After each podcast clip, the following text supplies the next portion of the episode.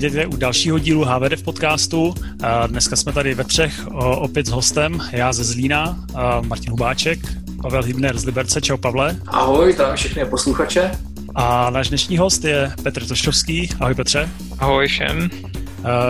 jsme moc rádi, že tady máme, díky, že jsi přijal pozvání. Petr se zabývá vlastně distribucí Altu Designer, ale než se k tomu dostaneme, tak jeho, v jeho životě je spousta zajímavých věcí, uh, tak uh, jestli by se nám mohl prosím tě překvap, představit a pak se postupně dostaneme k těm návrhovým systémům. Určitě. Já, já děkuji za pozvání a vlastně je to takový, já jsem věrný posluchač a skoro v každém díle na nás přijde řeč tady, takže nám děláte dobrý jméno vždycky. Tak jako jsme dělali vzduchu, tě pozvat. no už to, už tady bylo, já, já myslím, že minimálně, no v každém minimálně aspoň jednou se mluví o Altiu, tak aspoň to trošku probereme do detailu. No jinak já na ten, na ten úvod, já, já jsem si taky všimnul v těch ostatních dílech, jak vlastně se vždycky rozvypráví o těch začátcích, tak já, já to mám kombinovaný. Já nejsem ani z té IT stránky, ani selektor, já jsem vlastně začal soubojím najednou. Já jsem v, prostě v takový ty, ty začátky, že jsem si vozil na dovolenou do Itálie skripta Pascalu ve 12 letech a u toho jsem dělal nějaký jako blikátka, pískátka, leptal jsem rodičům eh, v koupelně, takže fleky tam jsou od chloridu doteď a tak podobně.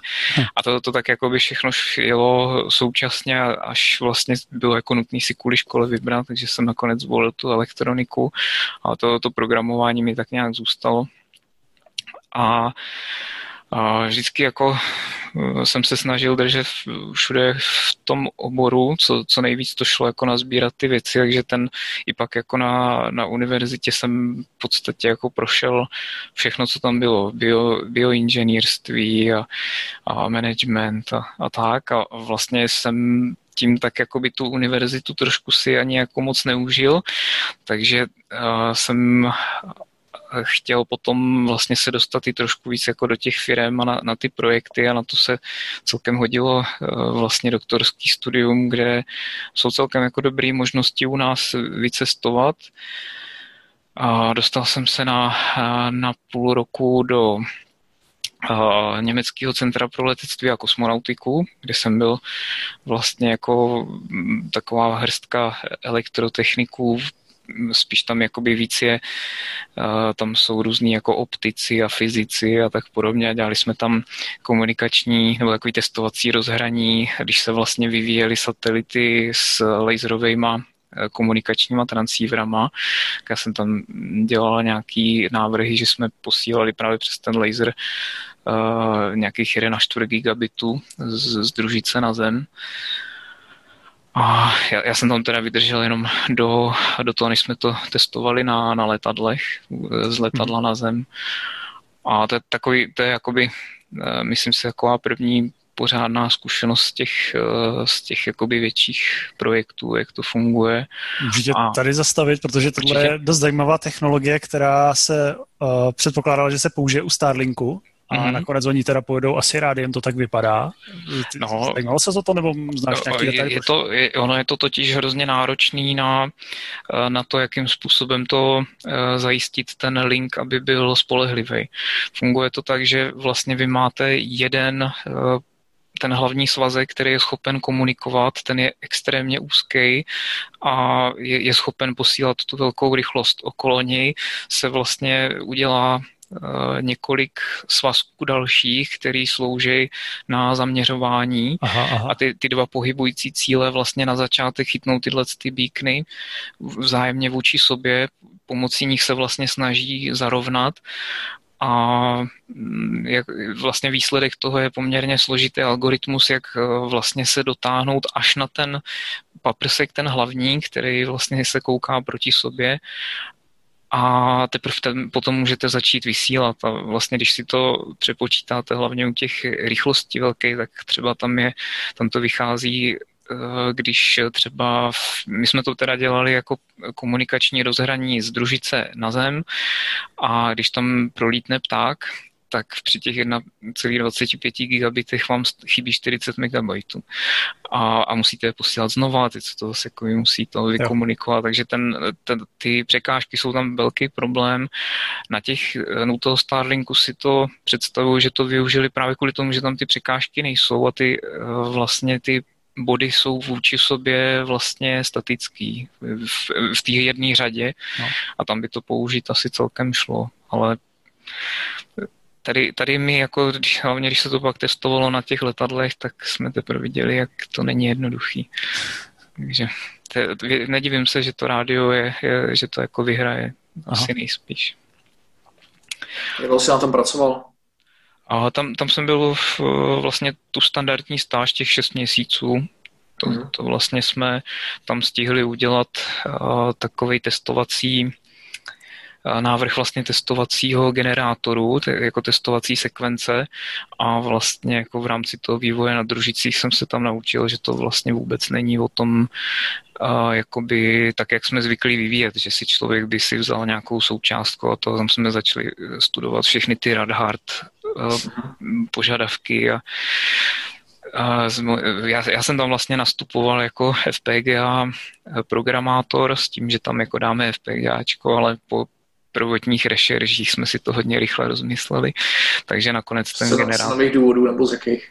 Uh, no, z cenových, ale vlastně jako těch Radhard FPGAček je poměrně málo, jsou poměrně starý, je to složitý, vlastně se tam používá technika na, na to, že v tom FPGAčku se všechno udělá třikrát, udělá, musí se tam udělat porovnávač a, a tak prostě je to takový uh, i, i výkonnostně ty staré FPGAčka jsou hrozně uh, jakoby malý na výkon, velký na spotřebu a to je to přesně, co člověk na družici fakt nepotřebuje.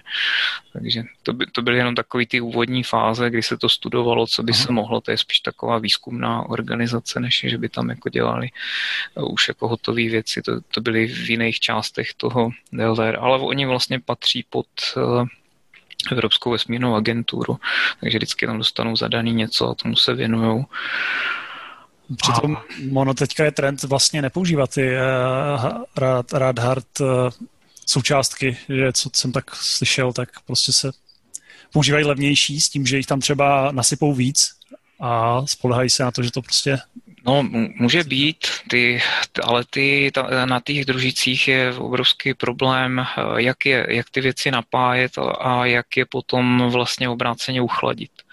A ten, to, to není jakoby, že by to šlo jako mm, pře, přemoc na sílu, že by se tam toho nasypalo kupa, protože by museli být kvůli tomu větší solární panely, větší baterie, a, a potom jakoby řešit vyzařování toho tepla, což vlastně na, na družicích je dělaný, takže tam musí každá větší součástka být připojená vlastně jakoby na chladit, že to nejde jenom tam nechat ležet, protože tam není vzduch, takže hmm. se vlastně všechno upeče a proto vlastně ty návrhy na ty družice, když se na ně podíváte, jsou v podstatě triviální a u toho my jsme skončili taky. My jsme vlastně udělali eh, generátor té testovací sekvence tak jednoduchý, že je vlastně jenom jakoby z klasických eh, logických obvodů, jenom vlastně z těch řad, které jsou schopný pracovat na těle z těch frekvencích vysokých, jo, poskládat to.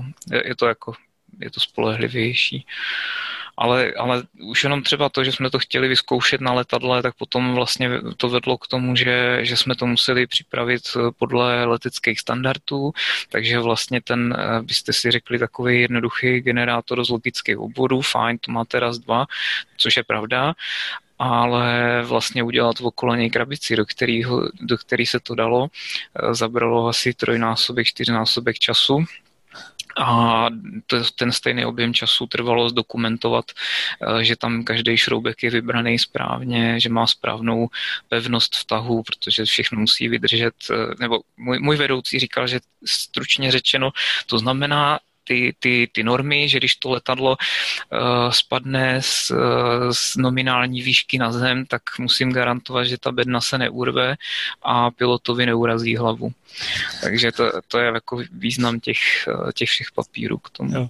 A to jsme měli zjednodušený režim jako výzkumná organizace. Podařilo se potom získat k tomu nějaký papír, certifikáty, razítka? To jsou, to jsou takový jenom v rámci toho, že to jsou výzkumné letadla, na který se to montuje, tak nám říkali, že vlastně tam je člověk, který je jako garant toho, který si to po nás kontroluje a povolí ten provoz a ty papíry vlastně slouží jenom pro nějaký případ nehody. Aby se to potom to, není to, není to možné namontovat jako do běžného leteckého provozu, jsou to výzkumné zařízení. Takže právě říkám, že i přesto, že to bylo uh, jenom výzkumný, tak to vlastně jako, ta, to papírování okolo mě celkem nechytlo, což právě vedlo k tomu, že tu nabídku tam zůstat už jsem nějak ne, neakceptoval, protože jsem viděl, že by to znamenalo toto, i když teda jako v zázemí tam je úžasný. A vlastně jsem se vrátil eh, zpátky na univerzitu a potom můj, můj eh, kamarád Daniel z CERNu Eh, mě dal zase taky nabídku, ještě, ještě jako se domlouvali nějaký různý jiný stáže, ale na, nakonec právě, že by to šlo k němu do CERNu, takže jsem tam nastoupil na pár měsíců eh, vlastně do eh, skupiny, která má na starosti řízení svazku v, v LHC urychlovači a dělali jsme tam, nebo pod jeho vedením jsem tam pokračoval vlastně na rozjetým projektu měřící karty, která snímala z indukční vazby vlastně výkon svazku. A prostě to byly takový, to jsou takový šílený šílený projekty jako ve stylu, že všichni, to, když navrhujete tu desku, jak vlastně u vysokofrekvenčních věcí běžně hledáte každou ztrátu a vlastně my jsme měli na tom LHC udělaný, tam byl jako senzor, pamatuju si, že to byl nějaká, že to byl půl závit do kterého se indukoval proud z toho svazku, který tam letí.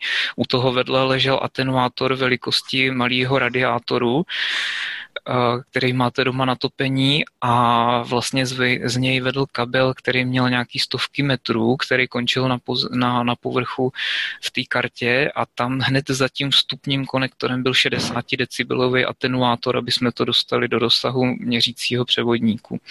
Takže eh, tam najednou vlastně se tam jako vynořili úplně čísla, které já, já jako ne, jsem nebyl schopen zpracovávat, protože jakoby dát si někam 60 decibelový atenuátor po 200 metrech kabelu, abych vůbec jako byl schopen to načíst do, do rozsahu AD převodníků, fakt jako bylo to hrozně zajímavé, že to člověka vytrhne z toho běžného konceptu uvažování, že jako všude mám málo energie a málo všeho. Tady najednou byl třeba zrovna toho signálu extrémní přebytek. Zda, a nepotřebovali jste na to C, že jo, na ten kabel. no, ale tam, tam, jsou, tam si nechávají vyrábět kabely vlastní, eh, že musí mít jako ultra eh, stabilitu na, na to, aby vůbec ty měření byly nějaký relevantní. Že tam, tam třeba, třeba zajímavost, nevím, jestli to všichni znají, ale musel jsem se tam učit vlastně kabely, eh, délku kabelu udávat v nanosekundách. Já jsem do té doby furt jakoby jel normálně v metrech ale tam, tam vás to naučí vlastně, jo, protože vás nezajímá, jak je ten kabel dlouhý, protože máte velký průměr koaxu, malý průměr koaxu a vlastně jenom, aby člověk jednoduše dokázal dát dohromady všechny ty spoždění na měření, tak jsme to prostě začali, nebo jsou tam zvyklí to udávat v, v nanosekundách, mhm. ty, ty délky. Takže to, to, to je jako takový úplně jiný svět a já jsem tam, já jsem tam vlastně se dostal, eh, nebo já jsem byl do té doby Eaglista, takže jsem všechno navrhoval v Eagle různý průmyslový automaty na, na brigádách a, tak, a, a tam najednou přede mě vrhli uh, jeden nástroj od, od Cadence, ve kterým se to právě mělo kreslit a já jsem z toho měl takový těžký, těžký týden s psychickýma následkama a říkal jsem si, že to snad jako není, eh, není možný, ale jako tu, nakonec jsme to samozřejmě dali dohromady všechno, ale jeden eh, známý mi tam ukázal právě Altium Designer, který už jsem v té době tak jako znal, že to existuje. A... To bylo v jakém roce? A to byl rok 2008, asi řekněme, 7. Takže to byla ta edice Summer 08. No, byly to ty, ty doby toho Summer, ještě vlastně si pamatuju, že jako já jsem Ultim Designer znal o takový, když měli takového robota eh, jako maskota, to už si nepamatuju teda rok, ale to, to bylo nedostupné, to byly, to byly v té době 12 000 euro takže jako pro hobby použití to vůbec nepřipadalo v úvahu, ale tam, tam jsem měl možnost to vidět v akci a nějak víc jsem se o to, o to začal zajímat a už vlastně skončila ta stáž, já jsem se vrátil zpátky na univerzitu, začal jsem trošku víc jakoby o tom říkat uh, kamarádům uh, na, na univerzitě, zjistil jsem, že to nikdo vlastně nezná, tak jsme začali zajišťovat licenci, začal jsem o tom sepisovat takový návody, jak to používat. No a vlastně se to tak jakoby všechno potom událo, že jsem dostal nabídku, že budu pracovat jako technická podpora pro Altium, protože já jsem chtěl být vlastně FPGA návrhář, ale těch, těch FPGA projektů tady v Brně nebylo v té době moc, ani teď těch není nějak extrémně mnoho a spíš to bylo ještě takový a takový, jako bych řekl, podhodnocený. A tak, tak jsem si říkal, jo, zkusím prostě tu podporu a teď, teď už vlastně to za chvilku bude 10 let a zatím to drží. Jenom Petře, to Altium Designer, já mám pocit, že vzniklo z nějakého jiného nástroje, nebo se přejmenovalo, nebo jo, to, to bylo ta, Cadence, ale to nebylo Cadence. Ne, ne, ne, ta, ta, ta historie je vlastně taková, že to, eh, když to vezmeme úplně od začátku, jak v 80. letech založil uh, Nick, Nick Martin si nástroj, který pojmenoval Autotracks a vlastně postupně ho vyvíjel jako by začínal sám a v někde v 90. letech to pojmenovali jako Protel, což mělo potom uh, takový jako hodně dobrý jméno po světě. U nás tady v Česku moc ne. Za prvý to bylo drahý a za druhý to bylo, uh, se to tady nesmělo oficiálně prodávat, protože slovo Protel bylo, uh, mělo i registrovaný pražský papírny, z nějakého důvodu, takže nedovolovali dělat reklamu na produkt, který porušuje jejich, jejich značku. A pak až vlastně v roce nějak 2002 až 2004 probíhalo přejmenování na Altium a Altium Designer, což jsou přímí následovníci, ještě tam bylo několik mezistupňů, ještě tam bylo dokonce Circuit Studio, k tomu se dostaneme možná potom později, ale existoval tam jako první výskyt eh, Circuit Studia a různě jiný další názvy, až se to ustálilo nějak, myslím, 2004, no, byl Altium Designer a od té doby dál už je to všechno pod tím jménem, ale vlastně ten Protel je, je, je ten, to, to hlavní, z čeho to vycházelo. A moje zkušenost byla, že poslední, jsem Protel byl 99 SE, že jo, edice. Mm-hmm, mm-hmm, a když jsem se setkal právě poprvé v roce 2008 s Altium Designerem, tak eh, v té době eh, jsem se s tím setkal v Číně. A mm-hmm. vím, že Protel 99, ačkoliv to byla strašně už stará verze, tak prostě na tom jela polovina Číny. Nedivím, mm-hmm. by ještě do dneška jeli, jo, ale prostě jo, jo. To, bylo to jako nějaký jeden ze standardů to, to byl takový interní vtip, že, že se jako um, mluvilo o tom, že máme hrozně dobrý pokrytí právě v Číně, jenom by bylo dobrý, kdyby bylo i placený někdy. Takže asi je, je, to, je to takový těžký, no, zrovna s tím duševním vlastnictvím v takových státech, ale mění se to, no, zlepšuje se to. Ten, No, to, to asi... Já bych do detailu, jak jsem testoval Summer 08, který už nechodil. jo, jo. Ale to, tohle je celkem zajímavý, že, že třeba to nelegální použití, s tím se setkáváme, ale lidi se tím jakoby nějak úplně netají. Za náma chodili lidi a hrdě na veletrzích nám tam říkali, kde všude to ukradli a jak se to spouští, když je to ukradený a tak.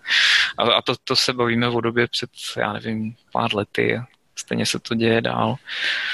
Ale, ale zlepšilo se to, jako myslím si v tomhle tom ta, ta morálka eh, tady u nás v Česku je teda velký posun za těch deset let. To, to mi připomíná jednu veselou historku, jak vyšel v České republice Polda jednička, hra počítačová, tak eh, ten tvůrce měl souseda a ten měl snad jednu z prvních DVD vypalovaček a tak mu strašně moc děkoval, prostě, že má job. No. Že to tam pálil. No, ale to, to už fakt jako teďka tady ubývá, teď už to je takový, te, teď se jako spíš řeší takový ty státy právě Čína, Indie, tam, tam to ještě pořád běží. Rusko už celkem taky jako postoupilo, že už se to tam moc nepirátí tak nějak extra, ale je to, je to lepší. No. No a ten, to, to je vlastně jako ten, ten příběh, který, kterým jsem to začal, to je vlastně všechno. Od té doby jsem plně vlastně zaměstnaný technickou podporou, takže se starám o to, aby všem Altium Designer v Česku fungoval eh, nejlíp, jak to jde, aby vlastně na školeních eh, ukazujeme, co jak se dělá, jak, jak vlastně je to správně. Já mám za těch deset let za sebou už přes 80 školení jezdíme do firm na návštěvy, to je to jakoby ta, ta součást práce taky už prostě desítky návštěv v různých firmách, takže jsem, jsem hrozně rád, že jsem měl možnost vidět výroby všude možně.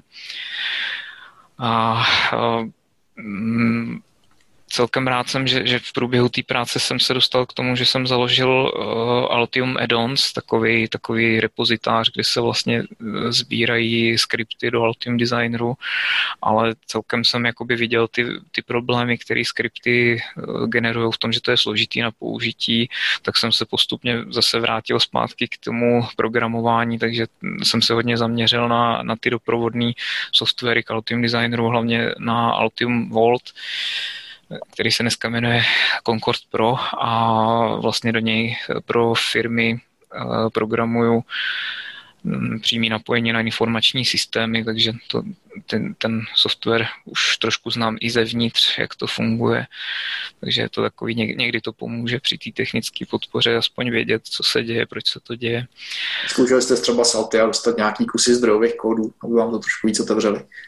No ani není potřeba, oni, oni k tomu poskytují SDK knihovny a ono je to poměrně všechno celkem otevřený, jenom to není takový v tom stylu, jak by si to lidi představovali, hlavně ohledně uh, souborových formátů, to je takový nejčastější, že by jako chtěli, aby to byl otevřený formát, nějaký XML, tak jak to udělal Eagle, ale vlastně, když to vezmete, tak on, on to jako není cíleně uzavřený formát. Já, když, ono, je to, ono to používá nějaký, se to jmenuje Windows uh, Storage teď si nespomenu, ale uh, storage container nebo tak nějak, je to vlastně jako jenom to, že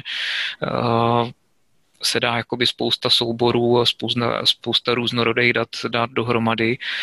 A existují na to prohlížeče, a když to otevřete, tak tam prostě vidíte ty, ty, uh, ty raw data, vlastně třeba odkaď kam vede čára na, na plošňáku a tak, takže dá se s tím i jako na úrovni těch souborů pracovat, ale je to samozřejmě složitější, než kdyby vám to někdo dal v XML. Mm-hmm. Ale to, jako není tam nějaká cílená, eh, cílená snaha někomu bránit, ne, není tam jakoby taková ta, dost často si lidi představují nějakou řevnivost mezi těma firmama, jako že by, eh, že by jako si navzájem podráželi nohy, to jakoby mm, jako té konkurence a, a kvůli tomu třeba měnili nějaký ty formáty. Některé ty firmy to mají zažitý hlavně z jiných oborů, takže to prostě dělají, ale ne, ne, jakoby v podstatě ten, ten trh je tak mikroskopický, že to nikoho nezajímá většinou z těch, z těch velkých firm. Jak jsi mluvil o tom programování, tak eh, v, če, v čem to píšeš? Podobné ve stejném jazyce, jako je Altium napsaný? Nebo... Eh, jo, jo, ten eh, vlastně ty, ty doplňky přímo do Altium Designeru se dneska ještě pořád z, z části dělají v Delphi, anebo se dají už dělat vlastně v C Sharpu, na který Altium přechází už spoustu let a vlastně ten, to, to, co se týká Voltu, to, co já dělám hlavně, tak ten už je kompletně celý v C Sharpu napsaný už od začátku. No tady to bych se docela rád zastavil, protože mm-hmm. uh, já jsem z Altia podcházel v době, kdy to ještě byla ve směs paskalý záležitost, mm-hmm. ale už tam právě v C Sharpu byl kompletně udělaný ten, ten Volt. A jak probíhá vlastně tady ten přechod jako u toho Altium designeru? A je to dneska jako, že to je nějak skom, skompilovaný, že nějaký DLL jsou ještě jako starý z těch Delphi a snaží se k tomu dělat třeba ten user interface C Sharpu nebo jak? Je, je to tak, jo. Ten, je, to, je to kombinovaný a přesně úplně do detailů to neznám, ale ty, ty, ty věci v jádru jsou takové, že spousta lidí na to i od těch vývojářů nechce sáhnout, protože uh, jakoby když si to představíte z pozice programátora, on ví, že z toho padají nějaký Gerber data, ale jak, jak si to má ověřit, že je to kompatibilní třeba s nějakým Macem procesorama u spousty výrobců, kterých existují desítky typů, tak prostě pro ně je to jako modla, na kterou se nesahá a ty, hlavně co se týká těch generátorů, těch výrobních věcí, tak to ještě asi hodně dlouho zůstane v tom, v tom původním Delphi, že není důvod to nějak extra měnit. Dobře, ale dá se třeba říct, že dneska už eh, celá ta část toho user interfaceu už je postavená nad .NETem? Ne, nedokážu to říct, jak jo. velká část, ale v podstatě všechno nový, co vzniklo, tak je už v C Sharpu, už jenom kvůli tomu, že vlastně v tom původním Delphi, že ten, ten příběh toho Delphi je taky takový zamotaný uh, tím, tím, že vlastně Borderlands s ním skončil a pak to koupilo Embarcadero po, po spoustě let, kdy to bylo mrtvý. Ten problém je v tom, že právě v té v mrtvé fázi se nepřizpůsobovali tomu, co dělal Microsoft ohledně uh, uživatelského rozhraní, takže najednou tady jste měli po poslední číslo už před spoustou let, co si pamatuju, tak Altium Designer měl, měl rating, že má 60 milionů řádků kódu a teď už si myslím, že to třeba může být klidně i dvojnásobek. A najednou máte takovou hromadu kódu, která je navržená vlastně na, na Windows a e, Windows vám řeknou, no ale teďka budou 4K displeje a my vlastně musíme to uživatelské rozhraní dělat jinak. Takže všechno to, co nám potom lidi psali, že si koupili 4K monitor a že jim tam tohle nefunguje, tam to se zobrazuje špatně, tady to se nezvětšuje jako zbytek, tak to je vlastně důsledek toho, že vlastně to Delphi ne, nebylo e, v té době připravené to udělat. A než to stihli udělat, tak vlastně padlo rozhodnutí, že se půjde tou cestou Microsoftu, to znamená C Sharpu a Windows Presentation Foundation a všechno se to začalo psát už jako vlastně, že to je škálovatelný, co se týká jakoby plochy na, na, na displeji a tak podobně. Ne, není to perfektní, protože ne, ne všude to sedne, a zase jako vůči těm starým částem, ale jako hodně se to myslím, posunulo v právě kvůli tomu C-Sharpu a ty, ty nové panely, které třeba jsou v Altium Designeru, tak už to je na nich vidět, že oni už se eh, třeba i přizpůsobují velikosti plochy, kterou zaberou na, na displej, že nabídnou jiné možnosti podle toho, jak moc jsou roztažený. A to je, to je přesně ono, to je, to je jakoby v tom duchu těch nových eh, komponent ve Windows, který to umožňují. Ona je to jakoby velká závislost na na těch jakoby frameworkcích, které jsou okolo. Takovýhle software nikdo nedá dohromady bez eh, jakoby nějakých knihoven pro, pro ty lidi, co se v tom nepohybují, prostě, že máte nějakou knihovnu, která dělá nějakou funkcionalitu a tu tu knihovnu, kterou si Altium vybralo, eh, ta, ta byla třeba závislá, nebo obecně to bylo závislé na tom Delphi, na Windows a tak. A teď, teď vlastně, jako kdybyste řekli, že to chcete celý předělat, tak jako by ten, ty, ty, ty náklady k tomu jsou úplně enormní, jako to není, není eh, realistický, že by se to nějak extra měnilo. Ten, ten, ten přechod třeba...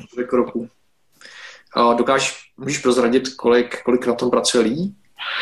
Ten, no, no Altium jako celek má teďka skoro přesně 800 lidí celosvětově a e, čistě jakoby na tom vývoji jenom vím, že se to teďka pohybuje, nebo ono záleží, co se všechno do toho kdo započítá, jestli do toho započítají testery nebo ne, tak, ale teď, teď by to mělo být mezi 100-200 lidma, mezi stovkou a dvěma stovkama. A jsou vlastně, už, už je to takový rozesetý po, po, po celém světě, už to jako není, není nějak soustředěný, už vlastně zvládli takový ten přechod z, z vývoje na jednom místě na takový ten agilní všude možně, takže máme tady, tady je třeba nejbližší pobočka v Polsku, malinkatá, pak je, pak je spousta vývojářů v, v Rusku, na Ukrajině, jsou v San Diegu, některý jsou v Anglii no. a jo, takhle je to vlastně je jako spousta míst, kde byste teďka našli nějaké pobočky Altiana, který dělají na vývoji. Co to si představit, co to musí být takovýhle projekt řídit? No třeba pro zajímavost, když jsme se bavili o té historii, že to znáš taky jakoby vlastně z, těch, z té doby toho Samru, tak je, je to taková jakoby mm, ne, ne, nevím, jak by se to dalo ověřit, ale, ale do, doslechl jsem se od, od uh, jednoho člověka, že vlastně v téhle době právě toho Summer a winter releaseu, to znamená někde okolo před rokem 2010, mělo Altium 6 vývojářů já, já si ani nedovedu představit, jak byli schopní vůbec v šesti lidech jako něco takového udržovat. A vlastně teďka poslední třeba, co vím, tak v Altium Designeru existuje nástroj, který se jmenuje Active Bomb. Je to, je to vlastně jako na načítání a zpracovávání soupisky ze schématu na takový mezikrok, než se to vygeneruje. Tak jenom na tom Active Bombu teďka pracuje šest lidí. Takže je, je to jako celkem komický, jakou, jakou dráhu to, to ušlo a ta, ta vlastně ta... Ta efektivita, co těch vývojářů. No, taky by se to tak dalo brát, ale ten, ten, ten já myslím, že každý, kdo, kdo trošku jako se pohybuje v tom programování pro, eh, pro takovéhle systémy, ví, jaký, jak je to jako složitý, hlavně v dnešní době, kdy se ty, eh, ty požadavky hodně rychle mění, ta, ta vlastně uživatelé mají hodně velký nároky, jsou zvyklí na, na precizní softwary od, od firm jako, já nevím, třeba i od Microsoftu. I když na to spousta lidí nadává, tak to jsou, to jsou kolikrát jako eh, hodně eh, kvalitní věci, ale na tom pracují eh, desetitisíce vývojářů a, a nedá se to vlastně srovnávat takhle, že si vezmete nějakou skupinu třeba 100 vývojářů, to je úplně jako neuvěřitelný, že něco takového dají dohromady. Já jsem si vzpomněl, že v tom roce 2008 eh, ten software strašně jako zářil na obloze mezi ostatníma právě tou jeho, řekl bych, až dokonalou integrací eh, toho 3D. Jo, to prostě mm, žádný mm. software v té době neměl.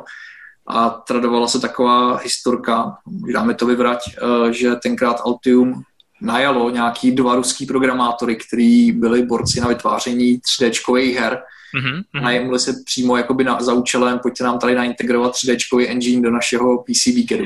No, nějak, nějak takhle to bylo, ale bylo to, jakoby, že oni to právě vyvíjeli jako engine, jako dneska třeba lidi eh, znají Unreal Engine a tak podobně, tak oni se pokoušeli v té době udělat něco takového taky pro hry, ale neprorazili s tím a vlastně se přeorientovali na, na ty strojařské věci a to, to je ono. No. To je, proto, proto třeba spousta lidí řeší, že dneska potřebujeme v Altiu mít karty, které podporují DirectX, to znamená vlastně jakoby zase závislost na Windows stručně řečeno, protože je to doopravdy ten, ten 3D engine původně pro hry, to znamená, oni se orientovali na DirectX, zatímco spousta CADů vlastně jde tou cestou OpenGL, takže profesionální karty jsou na OpenGL, takže je, je to, myslím si, že to bylo správně to, co jsi slyšel.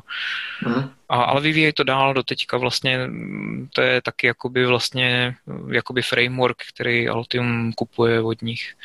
Je těch, těch jakoby ten, ten rozdíl třeba v té době, co si pamatuju já před tím rokem 2010, je v tom, že uh, Altium kupovalo takhle ty díly a dávali to dohromady, zatímco jiné firmy kupovali celý softwary, takže že vlastně koupili, já nevím, celý schematický editor, když třeba Cadence koupilo Orchid, jenom kvůli tomu v podstatě v úvozovkách, aby celou jejich PCB část zrušili postupem, nevím, nějakých pár let a nechali si z toho schematický editor.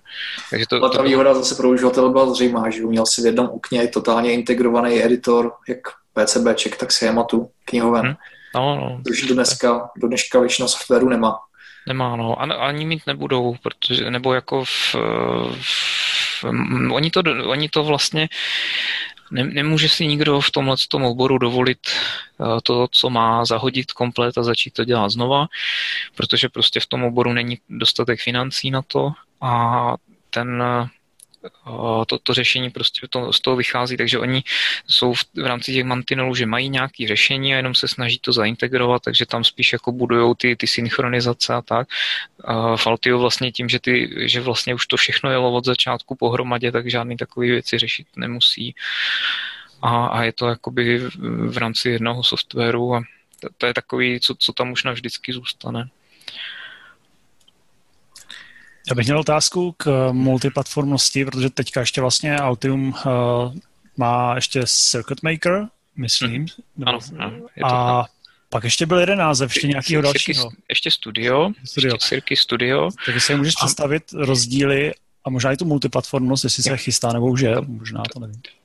Ten uh, vlastně třeba příběh toho Circuit Studia je takový zajímavý, protože to jméno se, se používalo právě, existoval software, který se jmenoval Circuit Studio někde okolo roku 2000 a tady vlastně to nejde jako o nějakou reinkarnaci, ale uh, Altium, ono, ono se jakoby z našeho pohledu ten trh je, je jakoby rozvrstvený na nějaké části, na nějaké typy zákazníků a, a vývojářů, co potřebují a vlastně oni tomu to, to, kde se pohybuje Altium Designer, je, je mainstream a spíš jakoby směrem k těm, těm high performance a uh, potom je vlastně takový ten, taková ta sekce, kde jsou ty, ty, ty softwary na, ty, na to jednodušší použití jako, jako uh, třeba Eagle a vlastně um, aby pokryli nějak vlastně ten, ten trh, v rámci těch zákazníků tak došli k tomu, že vlastně vytvoří takovou nižší odnož Altium Designerů, což je právě Circuit Studio. A to se pohybujeme v, v rámci nějakých 500 euro. A je to doopravdy jako myšlený jako přímá, přímá konkurence pro, pro Eagle.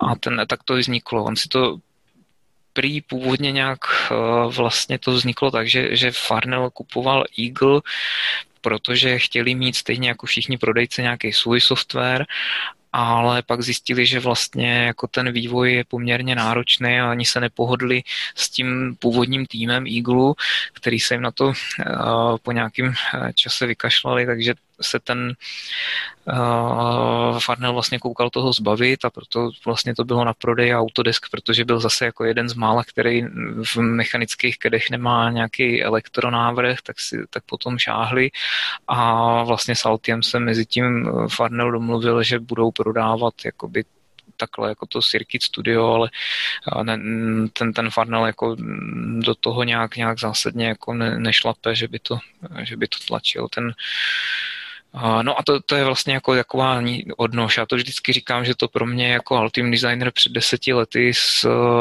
s pár funkcema z novějších verzí a s pár věcma, který i před těma deseti lety dokázal a to, to Circuit Studio nedokáže.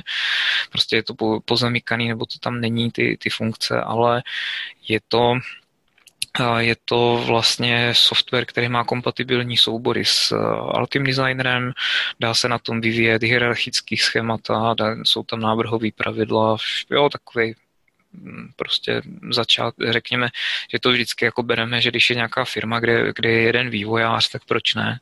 Jo, jakmile jich tam sedí víc, tak už je to trošku náročný to tam nějak skoordinovat, stejně jako s tím Eaglem, na to vlastně v těch firmách přijdou.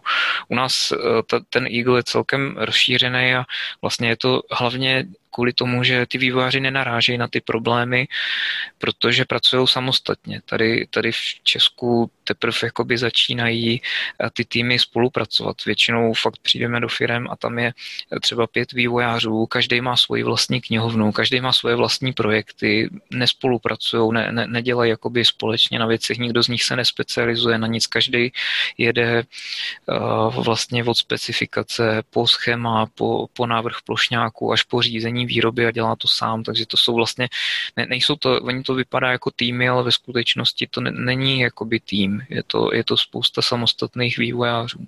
Proto ten Eagle je, je vlastně použitelný, protože to je přesně to, co, na, na co je určený. Na, aby vlastně člověk, který jede od začátku do konce ten projekt, tak mu to vyhovuje. Jakmile ty týmy se pokusí nějak víc spolupracovat, protože už to nezač- ne, třeba nezvládají, nemůže někdo navrhovat vysokofrekvenční část a zároveň u toho řešit FPGAčko, tak vlastně se, nebo může, je samozřejmě ti, ti lepší jako můžou, ale, ale jakmile si třeba začnou říkat, jo, hele, já bych radši dělal tohle, ty bys dělal tohle, tak s tím Eaglem jde to, a zlepšuje se to, ale kolikrát jakoby tam na to narazí a v tom Cirky Studio je to úplně stejný. Tam vlastně nejsou jakoby ty, ty možnosti moc na to nějak spolupracovat, na to vlastně až potom je přímo ten Altium designer. Takže my, my jakoby do těch firm třeba kolikrát dojdeme, kdy už bohužel mají za sebou kupu nějakých chyb v těch projektech, které se nemuseli stát, které stály kupu peněz. A je, to, je ten příběh pořád dokola bohužel stejný. Já, já už můžu si tam vlastně jako kolikrát na začátku stoupnout a jenom se zeptám na, na pár otázek a vím vlastně, jakoby, jaký chyby tam oni zažívají. Když o tom mluvíš, tak které ty funkcionality v tom Altiu vlastně pomáhají jakoby udělat ten flow? Já si třeba pamatuju, že tam je možnost udělat databázi součástek, která je takové SQL třeba, jo, takže se to hmm. aktualizuje, včetně cen, včetně nějakých skladových čísel i atributů vlastně z té databáze. Další věc, co mi tam napadá proti Eagle, že vlastně jsou tam ty output joby, které vlastně jedním klikem udělají hromadu věcí. Hmm. Ještě něco? Nebo no, no je, to, je to právě většina lidí různě jakoby řeší právě, jak se třeba kreslí cestičky a, a tak, ale, ale jakoby to hlavní v těch, těch týmech je přesně tohle, to, co říkáš, že se řeší to, aby všichni vycházeli ze stejné knihovny to, to, to bohužel furt ještě není standard, aby v rámci firmy měli všichni jednu stejnou knihovnu.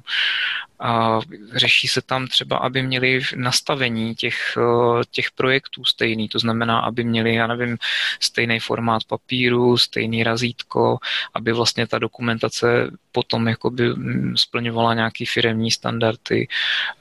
Řeší se tam třeba to, že ty, eh, kam se ty projekty budou ukládat, aby se k ním dostali všichni, takže nějaká práce s SVNkem nebo s Gitem,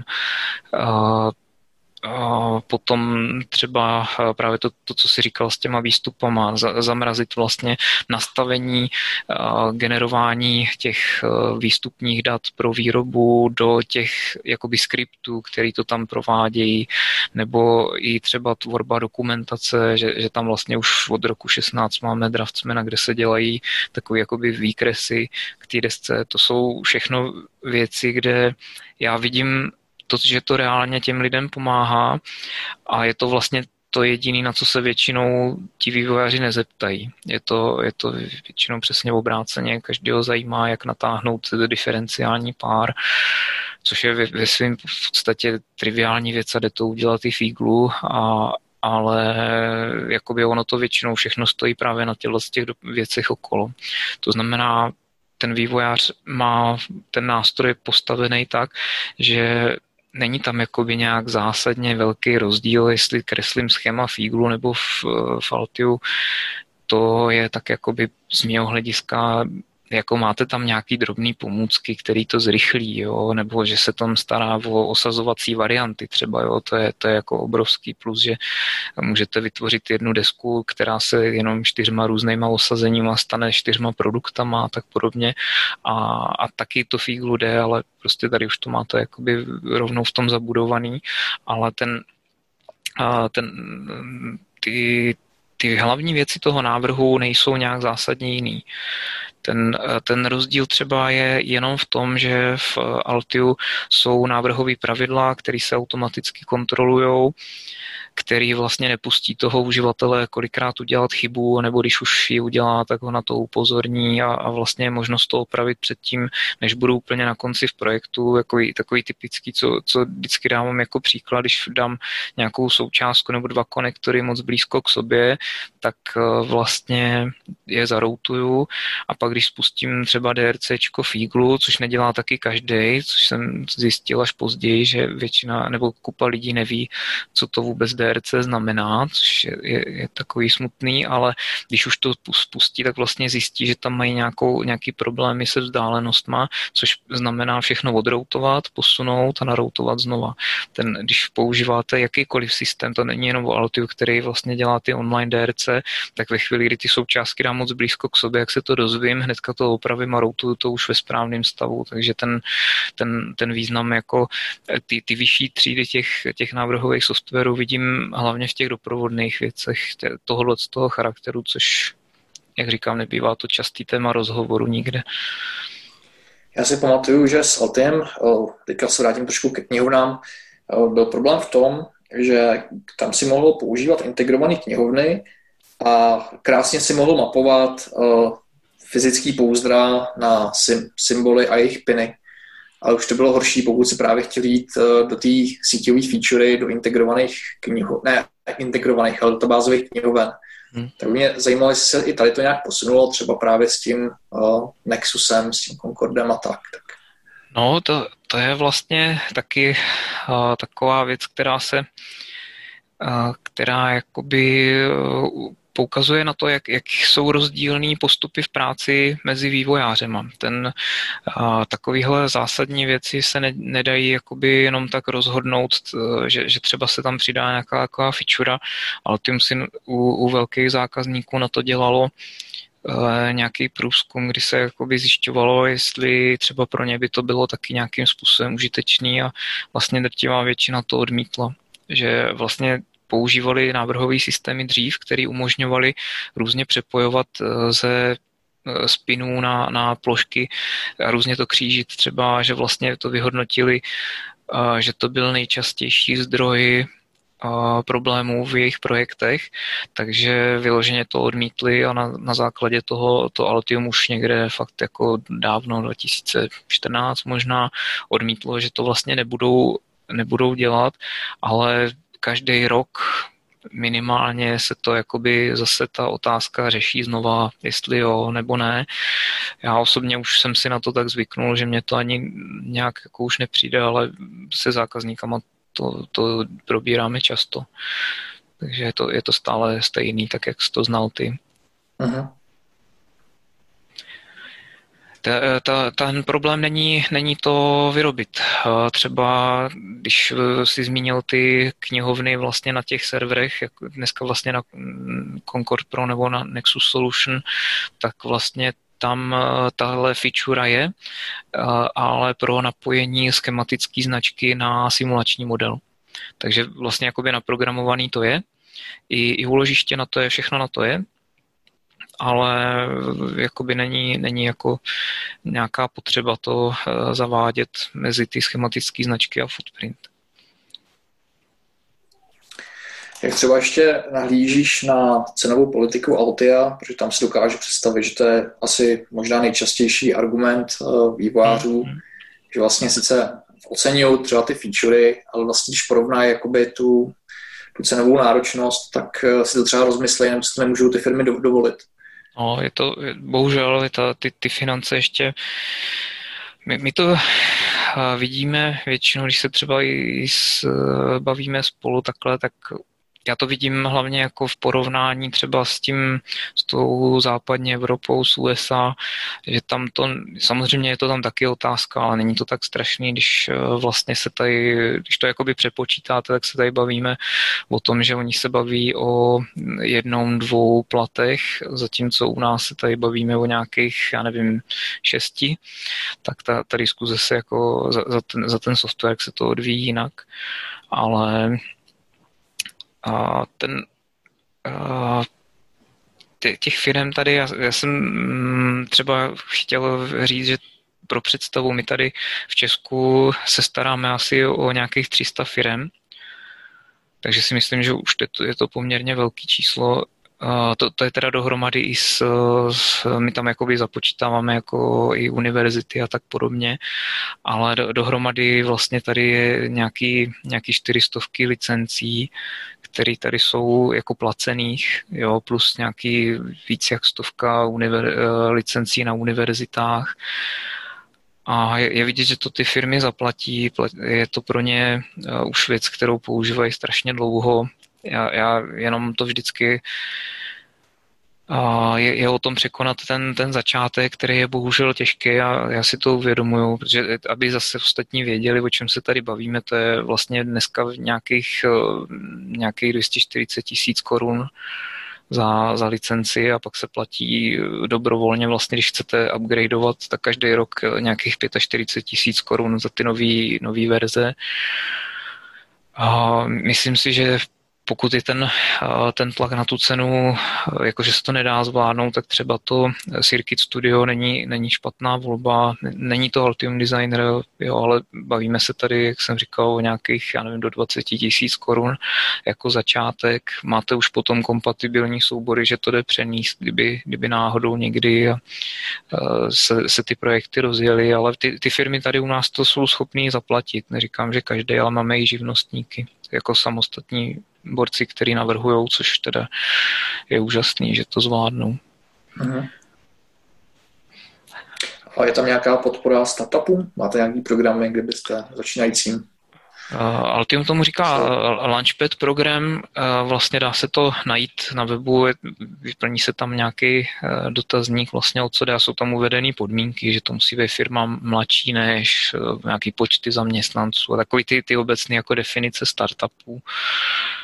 A uh, vlastně to, to je celkem zajímavé tím, že to, ten, právě jakoby ten trh není moc velký, tak ten, tenhle ten dotazník skončí v podstatě u, u vedení Altia, jako až doopravdy u těch nejvyšších pozicích a tam se o tom individuálně rozhodují a vlastně na, nabídnou, co, co a jak by se vlastně dalo udělat. Není to jakoby něco, co bychom vytáhli z ruká už dopředu, připravený, ale ten, te, ten stav třeba, nevím taky, jestli to pro lidi bude zajímavý, ale my, my jakoby na tom trhu fungujeme jinak, než, než jak je to jakoby běžný. Vlastně, když, když se podíváte, tak pro nás vlastně nebo Altium se posouvalo z dřívějška, že, že byl jakoby takový ten otloukánek do, do té pozice, kdy dneska už třeba Cadence a Mentor Graphics to berou jakoby vážně jako, jako nějaký sobě rovnýho.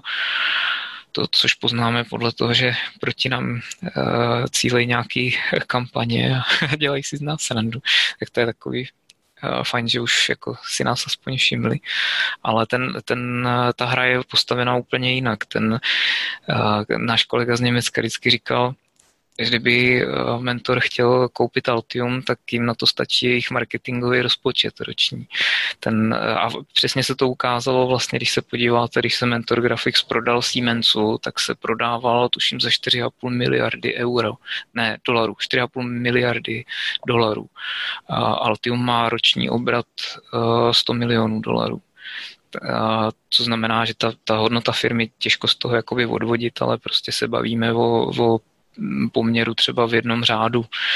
A, a kdyby mentor chtěl, tak, tak prostě Altium Designer úplně vytlačí, ale ze všeho se zdá, že prostě nechtějí. Že to pro ně není jakoby zajímavý a jenom udržují to, ten stav, který tady je. A my vlastně se s tím setkáváme tak, že, že vlastně ostatní softwary většinou jsou udělaný tak, že vám tam jakoby různě můžou zapínat, vypínat kterýkoliv tlačítko v podstatě tou licencí. A to, to znamená, že mm, se potkáváme třeba i s lidma, že koupili uh, Orket a já nevím, prostě to vyšlo na nějaký desítky tisíc korun, jo, úplně, úplně jako zanedbatelný, ale ten, tam je vlastně všechno vypnutý a oni postupně když zjistí, že jim něco chybí, tak, tak vlastně jakoby musí dokoupit nějaký funkcionality, což mě překvapilo. Nevím, jestli to ještě pořád, ale, ale bývalo to třeba i export do PDF, což teda jsem, jsem bral jako takový uh, zvláštní přístup, ale dejme tomu, ale Altium má vlastně jinou strategii, že, že to je pevně daný, že jako dostanete nějaký balík funkcionalit a my ani nemáme možnost to nějak omezit, nebo to, co po nás jako spousta lidí vždycky chce, že jako stlačíme tu cenu, ono to fakt jakoby není jak, není to technicky na to připravený, je to, je to hotový balík. Když mluvíš o těch featurách, tak eh, dřív Altium mělo za cíl být takovýto all-in-one integrated environment, že jo, mm-hmm. návrháře. A patřili do toho třeba i FPGAčka, dokonce tam byly, myslím, i compilery pro nějaký... Ano, byly, byly, přesně tak. No. To, ty, ty compilery to byly jenom takový, že, že Altium vlastní eh, firmu Tasking, tak to tam jakoby přidali, že to je jako z jejich portfolia.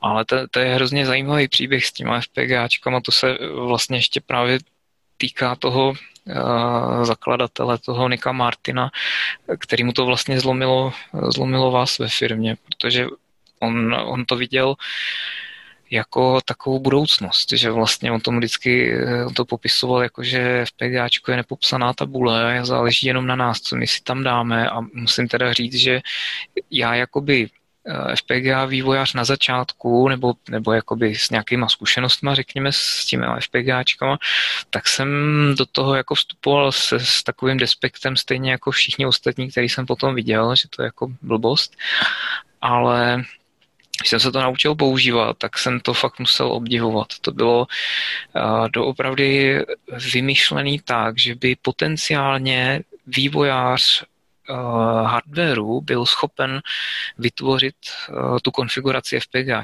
což jako v té době a možná ani teďka nemá obdoby, ale prostě mm, se to nějak nechytlo na tom trhu, nikdo to nechtěl, postupně to začalo zastarávat a hlavně investoři to viděli jako nějaký odliv peněz a zákazníci to viděli, takže že vždycky jako tak nám to z toho škrtněte a dejte nám Ultim Designer za půlku třeba nebo něco v tom smyslu. Jo.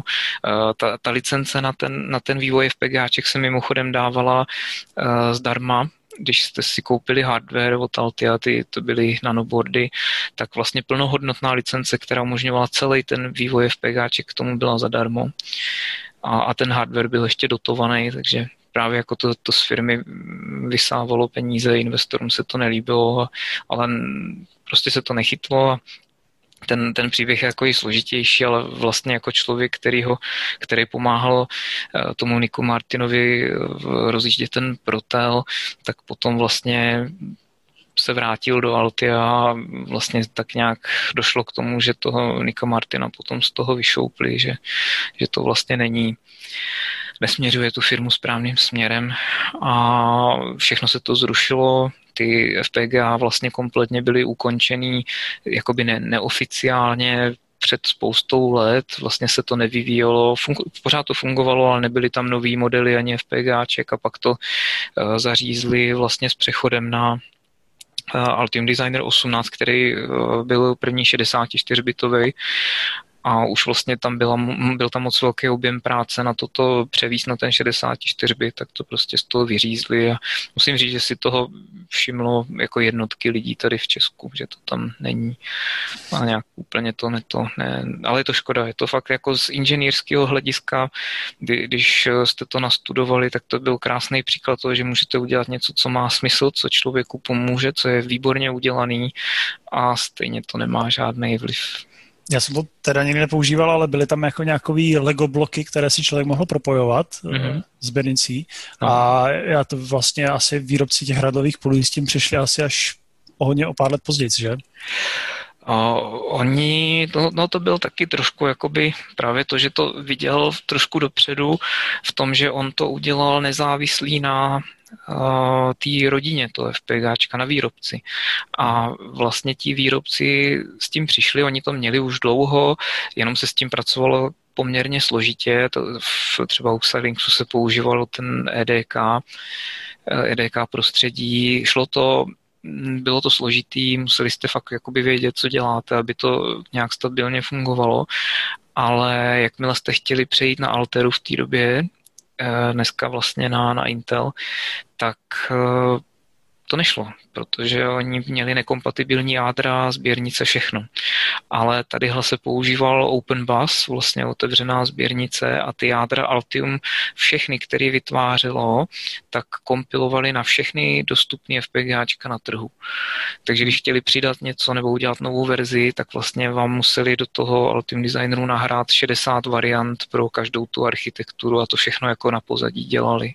A pak to fungovalo jako kouzlo, člověk pospojoval bločky no. napojil to na procesorový jádro, který si sami vyvinuli, sami vlastně k němu udělali kompilátor, ale ono vám to udělalo mapu registrů samo, podle toho, jak jste zapojili ty bloky. A dokonce to udělalo headry do, do C, že už vlastně stačilo jenom, i, i tam byly jako knihovny, které pomáhaly ty jádra zpřístupnit programátorům, takže jakoby velká automatizace, fakt stačilo to jenom přepojit třeba adresní sběrnici, na základě toho se upravil header soubor a programátor nemusel dělat nic, protože už se to to, to mi připomíná teďka vlastně open source tool uh, MyGen nebo Litex, tak uh, tam se to programuje a propojuje v Pythonu, ale je to přesně to, co říká, že to vygeneruje vlastně i mapu registru toho procesoru, ten adresní prostor a podobně a aktualizuje se to. No, no, jako nemyslím si, že to bylo úplně um, unikátní, že těch řešení takových bylo víc, ale jako to, to propojení všeho, jo, že vlastně i, uh, že tohle vlastně sahalo i do hardwareu. Jakmile přepo, byl přepojený třeba nějaký vstup ve schématu hardwareovým, tak se to vlastně promítlo do konfigurace toho, až do toho C vlastně. Mm. Takže ten, tam byla jako velká velká úleva, jenomže v reálu návrh FPGAček je rozdělený mezi víc lidí to znamená, že to navrhuje, že třeba konfiguraci jako by do FPGAčka dělá někdo, když tam je nějaký softwarový procesor nebo hardwarový procesor uvnitř FPGAčka, tak firmware do něj píše někdo další a hardware dělá někdo další. To znamená, že vlastně oni díky tomu potom tuhle integraci skoro nikdo nevyužil, protože neměl takový rozsah e, schopností, aby tohle všechno pokryl. Mm.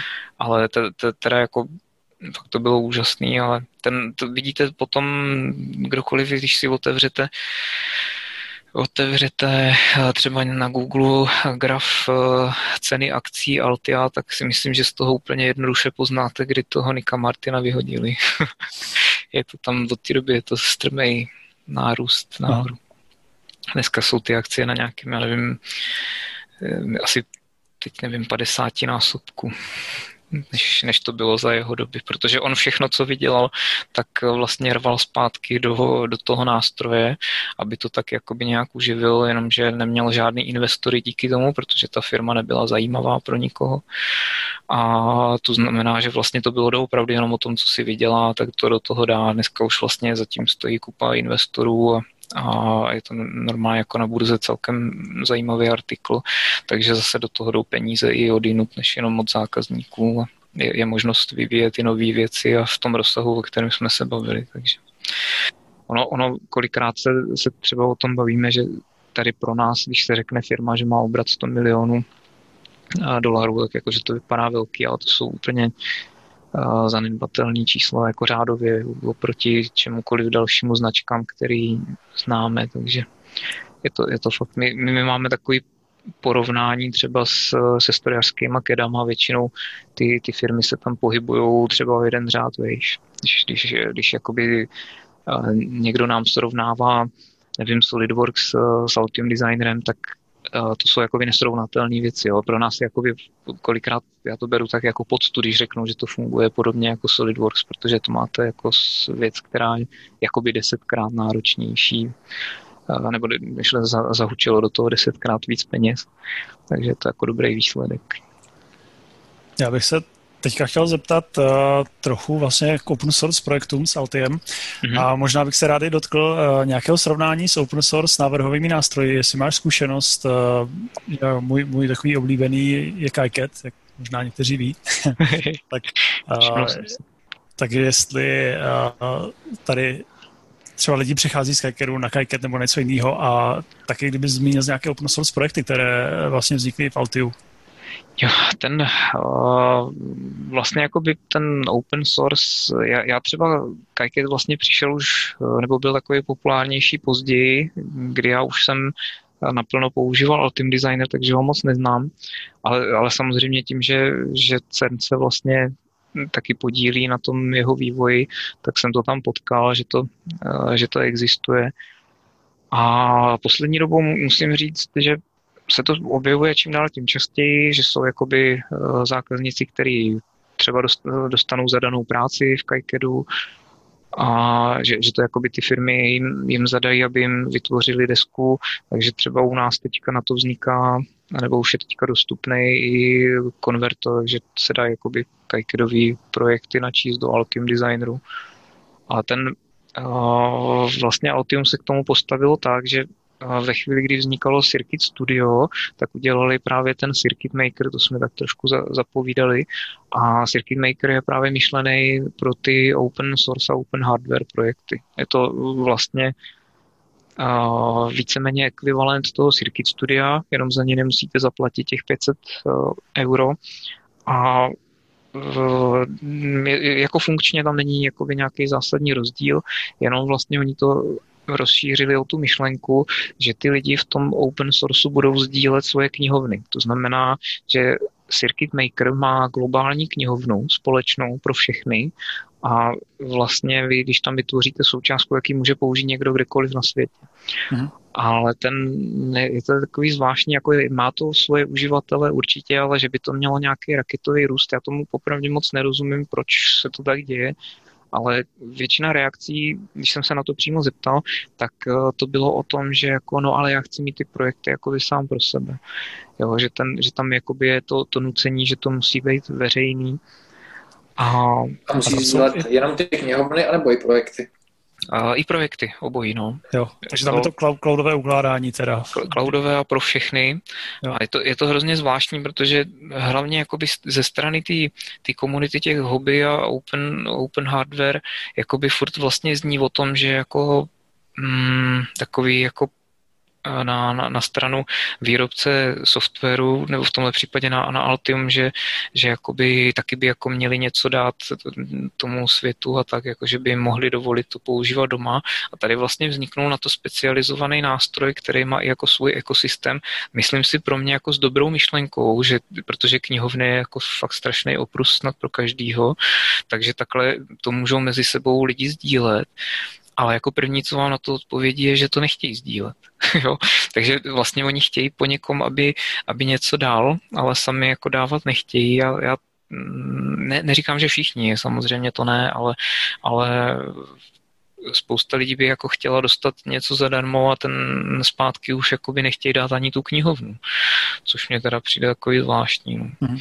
Ale, ale proto, proto jako je to potom zvláštní ten Kajke tohle umožní, že to máte jakoby všechno u sebe a, a to, takže ta, ta realita je někde jako mezi tím, že ty, ty, ty, ty open hardware eh, představy jako má, má určitě nějaká skupina lidí a ten, ten zbytek jako chce doopravdy si něco dělat pro sebe do šuplíku a případně to samozřejmě potom někde prodávat, ale pro ty už je potom to Circuit Studio je ta, ta vstupní investice. A kde vidí Altium jako budoucnost tady toho Circuit Makeru nebo Circuit Studia? Je to něco, do čeho budou dál aktivně investovat a rozvíjet to pro dobro no, věci? Nebo? To, to, je, to je zajímavý vlastně mm, ono to tak nějak ani neproběhlo moc, nebo já jsem to nikde moc nečetl, ale tím koupilo uh, Upverter, což bylo vlastně taky takový je, je to vlastně návrh právě ve webovém editoru, taky jakoby open hardware mm, v tom základu jakoby zadarmo.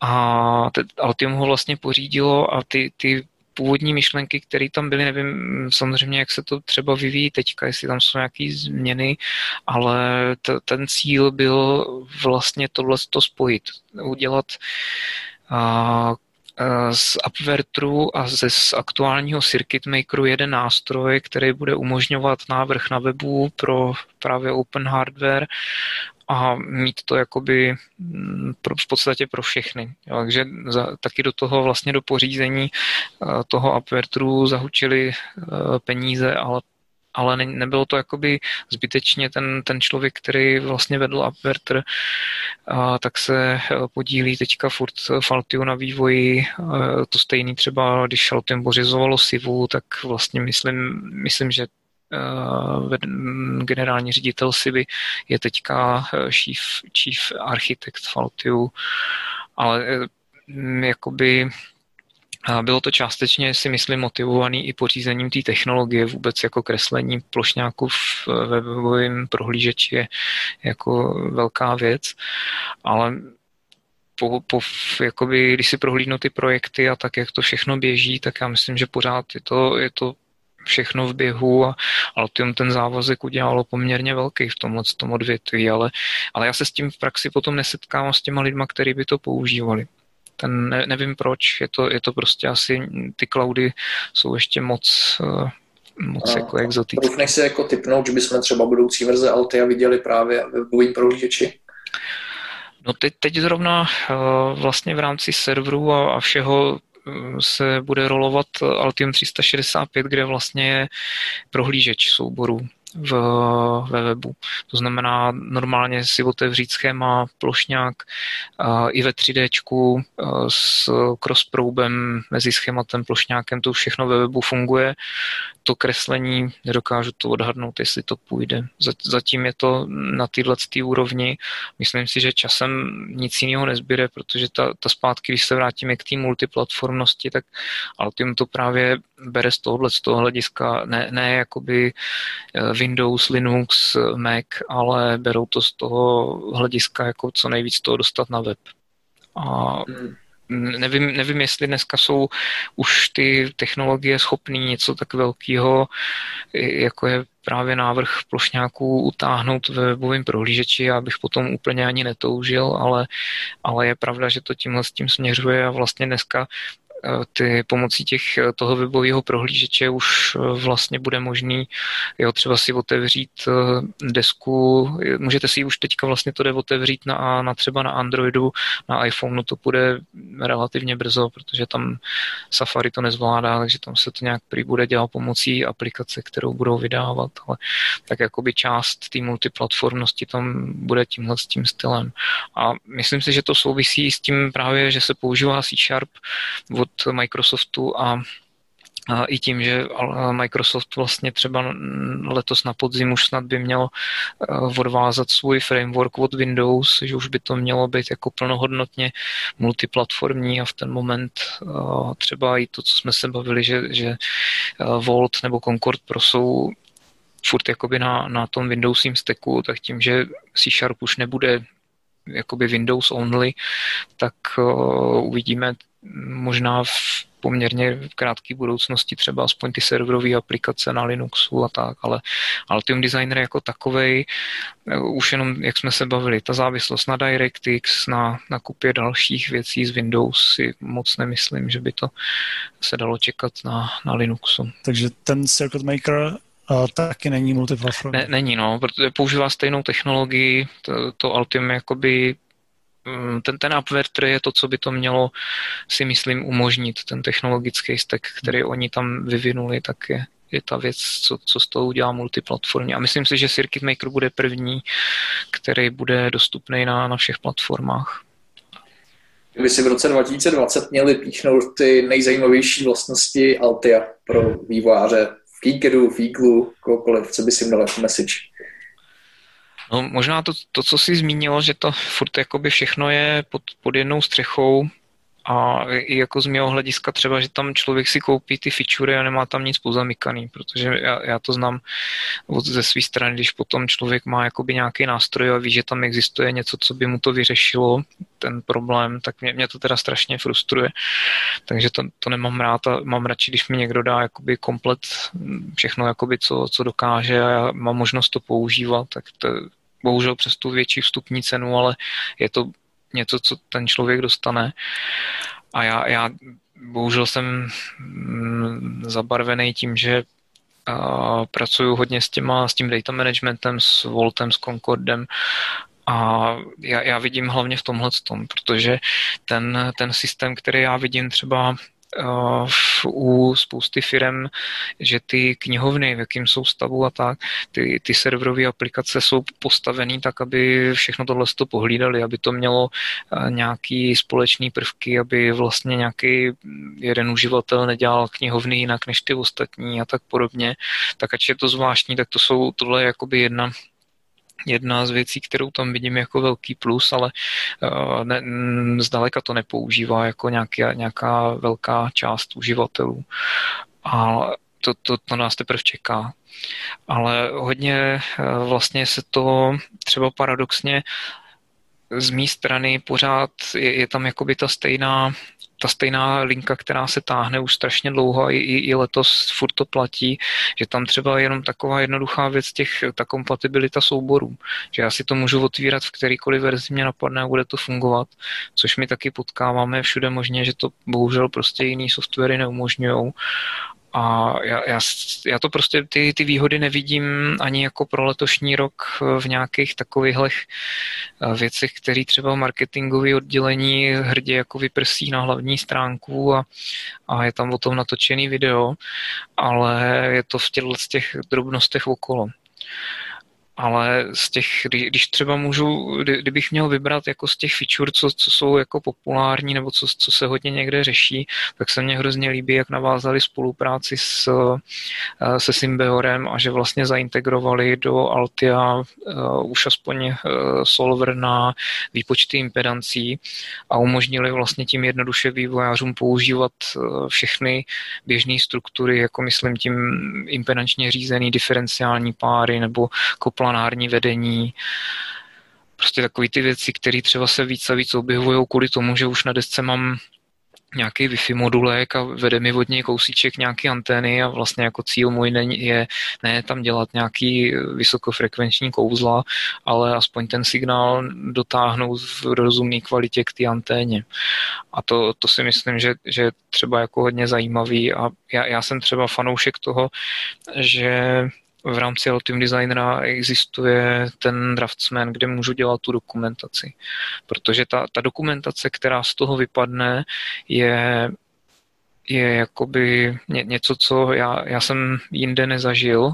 Zažívám to u mechanicky nebo u strojařských kedů, a protože třeba ve Fusionu, když to používám, nebo v Inventoru, a hrozně se mi to líbí, že jakoby vlastně někdo udělá nástroj, kde nejenom navrhnu, ale zadokumentuju to pro tu výrobu, protože vlastně když to, já to vždycky říkám lidem, aby o tom nepřemýšleli tak, že návrhový software je o tom, že tam nakreslím ty cestičky. Já dělám celou dobu na výrobních datech. Já potřebuju ty výrobní data, nic jiného mě nezajímá a já potřebuju, abych těm lidem ve výrobě mohl říct, hele, já potřebuju, aby ta deska vypadala takhle.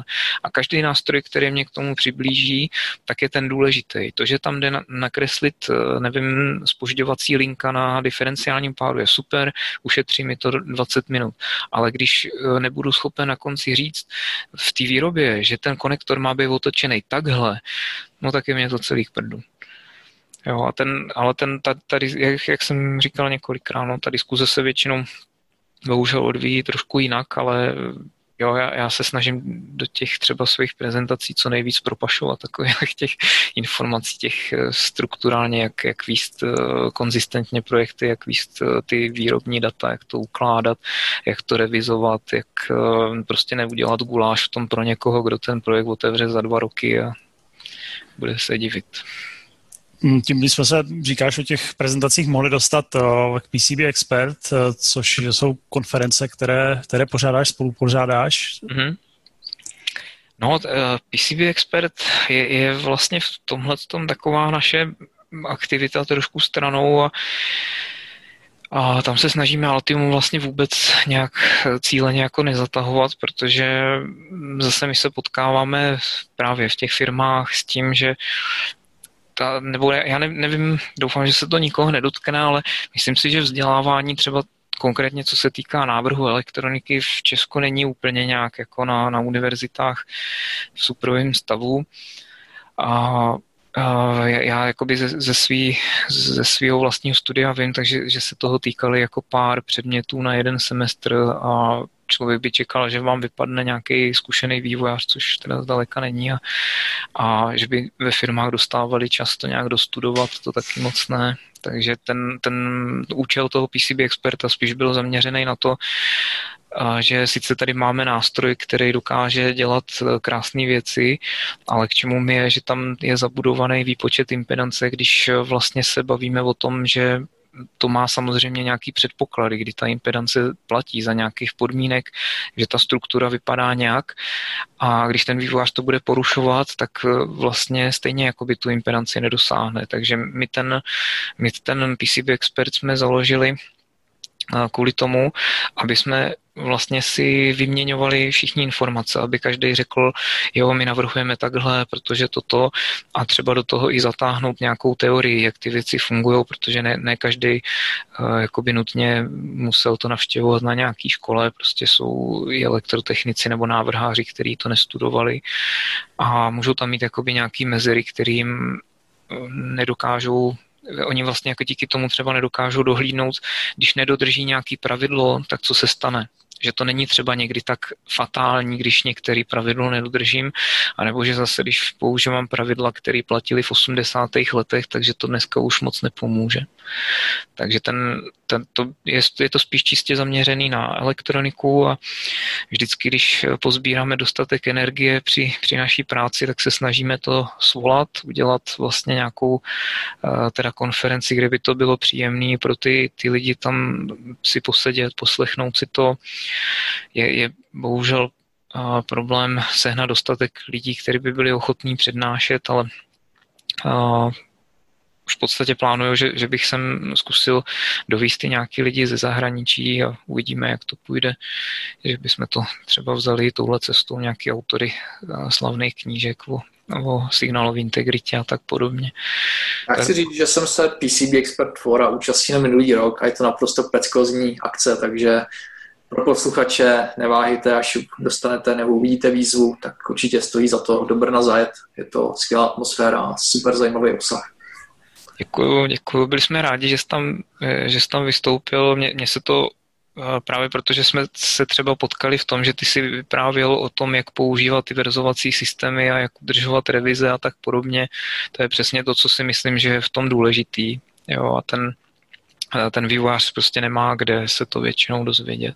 Ale tak stejně, nebo víc, se to, víc to směřujeme, nebo chci to směřovat na ty, na ty čistě jako elektrotechnické jevy na té desce, protože doopravdy já, já myslím, že jak pan Kos minule říkal, že je důležitý se toho vlastně nebát. A to je, to je jako základní kámen úrazu, se kterým se setkáváme, že vlastně si někdo přečte nějaký pravidla, je to velký strašák pro ně a doopravdy máme, že i jako jednoduchý, i když rychlý, ale jednoduchý rozhraní nějaký, nějaký USBčka a, a tak podobně, že z toho mají jako vývojáři respekt. Já, já neříkám, že by neměl být respekt, určitě ano, ale to jsou mm, ty, ty pravidla, které si většinou lidi přečtou o tom, co, jak se signály chovají, tak bohužel u sebe nemají napsaný jakoby kdy, kdy se to stává, kdy dochází k nějakým parazitním vlivům a furt vlastně tady jsou takový nesmysly, že nemůžete eh, spoje zatočit do pravého úhle a teď máte,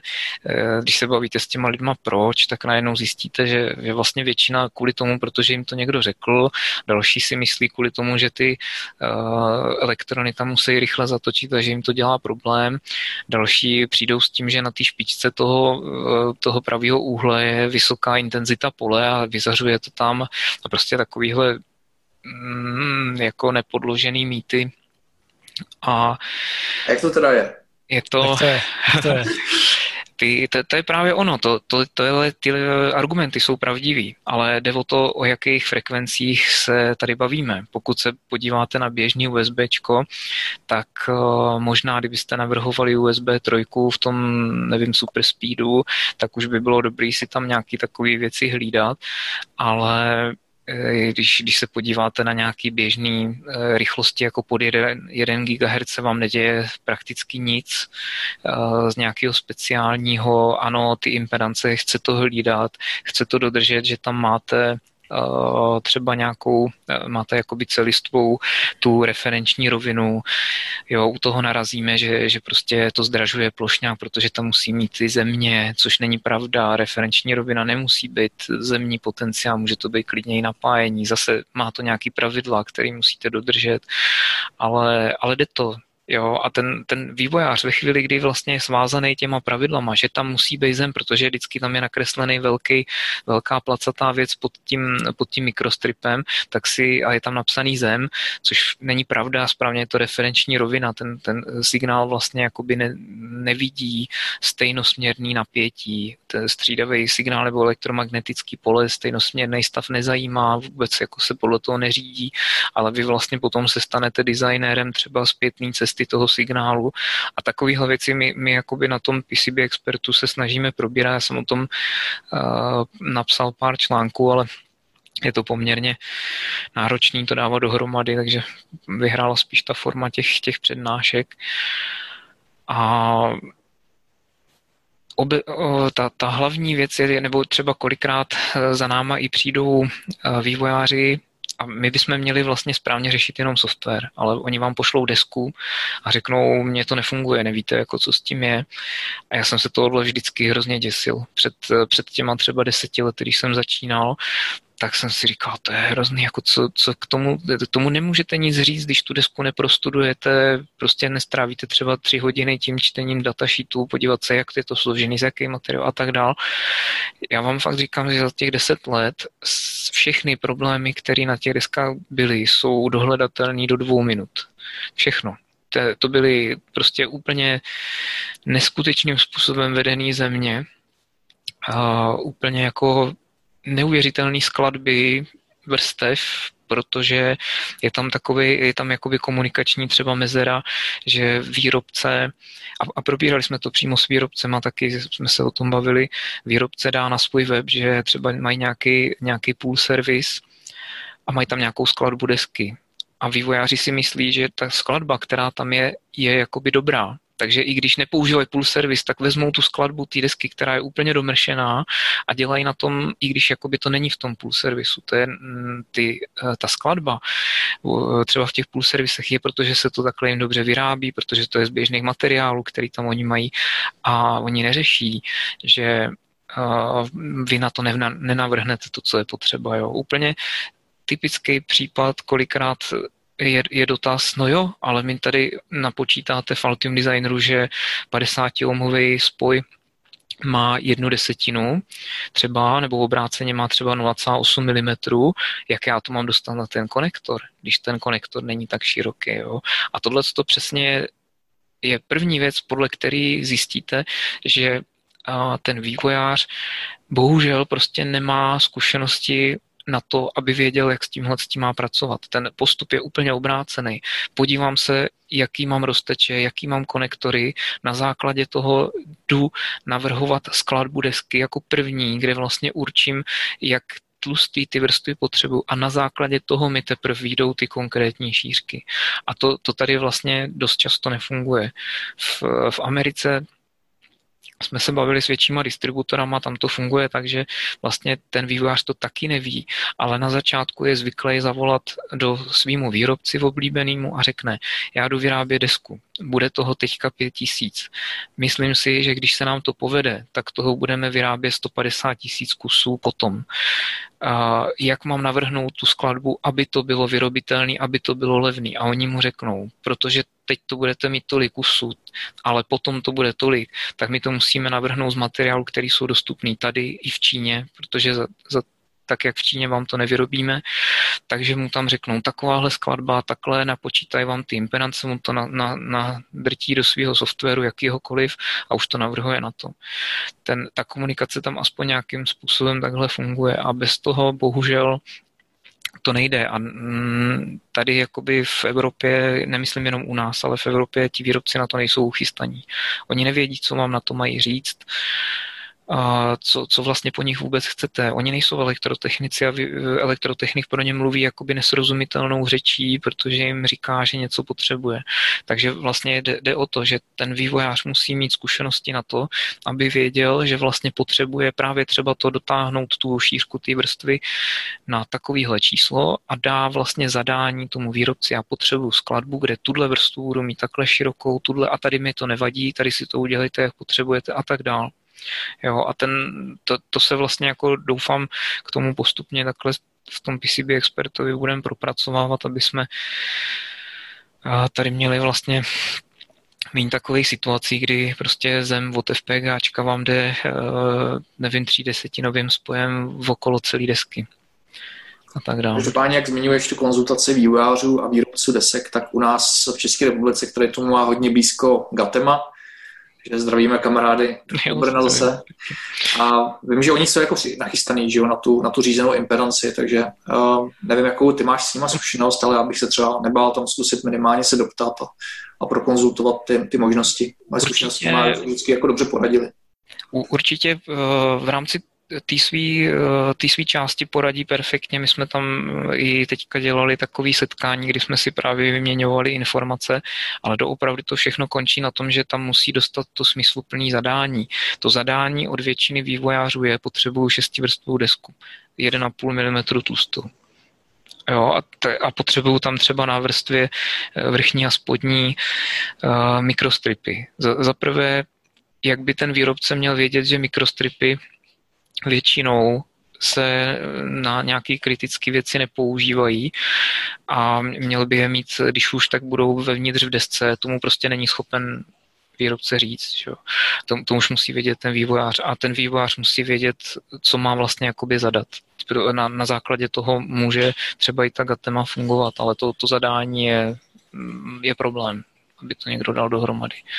Bohužel to většina vývojářů, co jsem tak si všimnul, řeší tím, že jakoby vytvoří tu skladbu, což je potom ještě horší výsledek, protože oni to vlastně nadefinují tak, že to zbytečně třeba prodraží ty věci, nebo udělá složitou tu, tu výrobu, jo? nebo že třeba někam dají uh, typický příklady, že někam dají pohřbený prokovik, což je, že, že je poskládají tak, že je to technologický nesmysl, který je bohužel realizovatelný, takže uh, Gate má nebo další výrobci se prostě v rámci dobrých úmyslů pokusí to vyrobit a vyrobí to, jenom to prostě nebude cenově úplně někde jinde, zbytečně.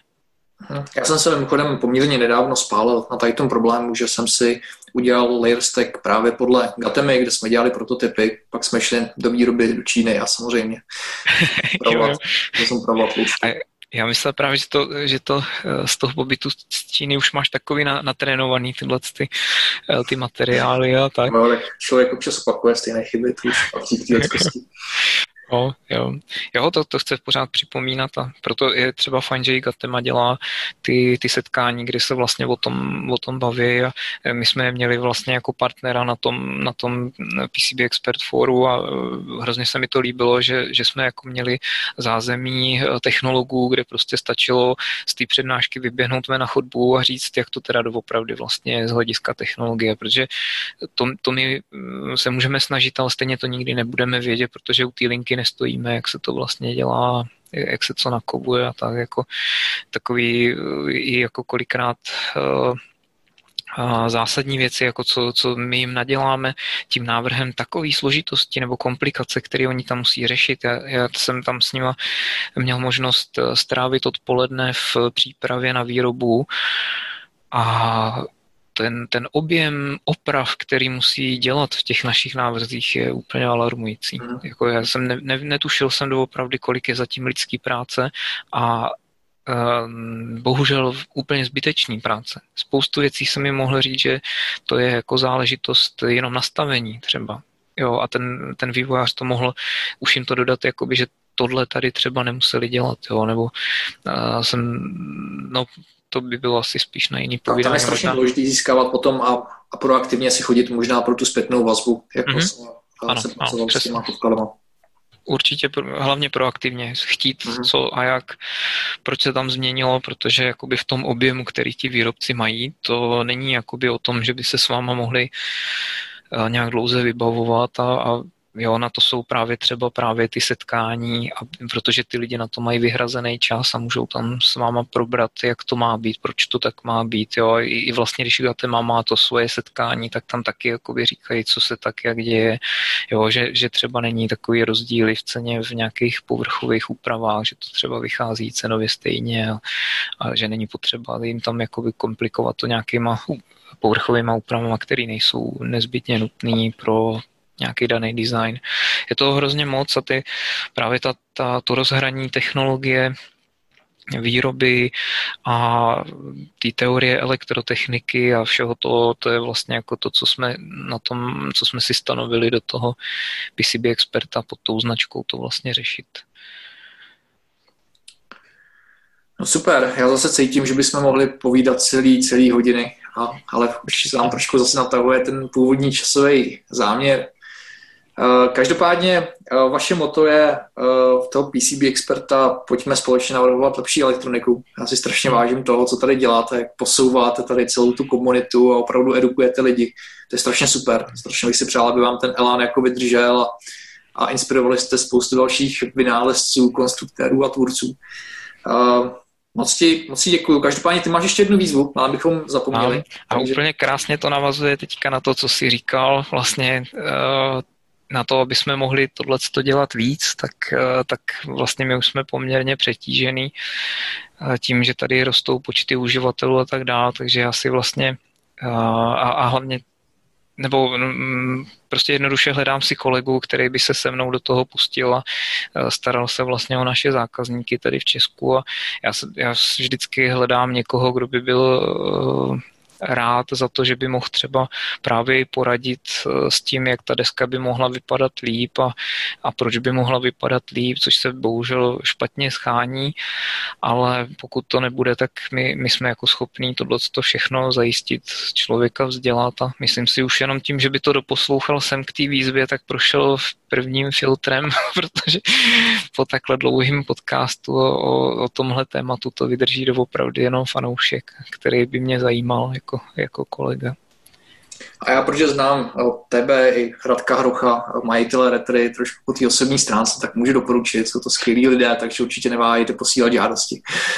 No, máme to na webu na, na edatus.cz, tam máme krásnou novou kancelář v sedmém patře, takže... Super. Tak jo, ještě jednou ti moc děkuju. Já Doufám, že se zase někdy potkáme nebo uslyšíme v tady tom podcastu. A tak zase někdy na viděnou naslyšenou. Jo, Petře, díky. A... Díky, díky moc a pokračujte v podcastech, těším se na další díl. Na tenhle ne, ale na ten další. Určitě pošleme link, neboj se, měj se. Ahoj. Ahoj.